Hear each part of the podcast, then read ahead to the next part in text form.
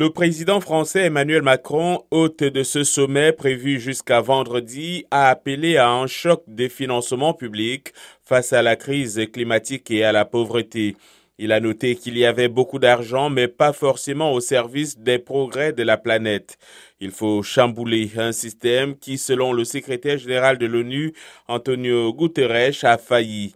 Une vingtaine de dirigeants africains sont présents, dont plusieurs haussent le ton contre les pays riches plus prompts à verser des milliards pour soutenir l'Ukraine.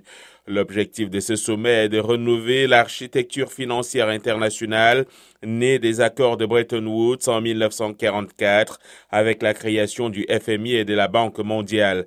L'accès à leur financement est jugé difficile par les pays en développement alors que leurs besoins sont immenses, mais aussi pour sortir de la pauvreté en s'affranchissant des énergies fossiles et préserver la nature.